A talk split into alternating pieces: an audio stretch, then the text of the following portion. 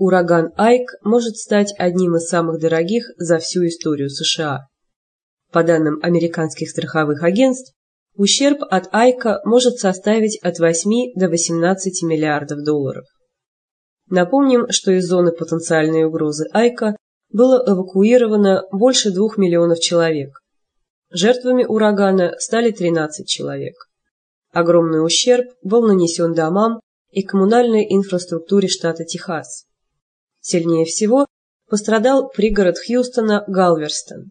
Там разрушена вся инфраструктура.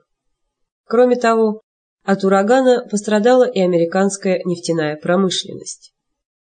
Айк может войти в тройку самых дорогих ураганов за всю историю США. Сейчас первое место в этой тройке занимает Катрина, ущерб от которой в 2005 году составил больше 80 миллиардов долларов.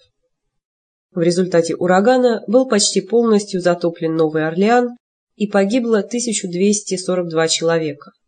На втором месте ураган Эндрю 1992 года, который обошелся США в 15,5 миллиардов долларов.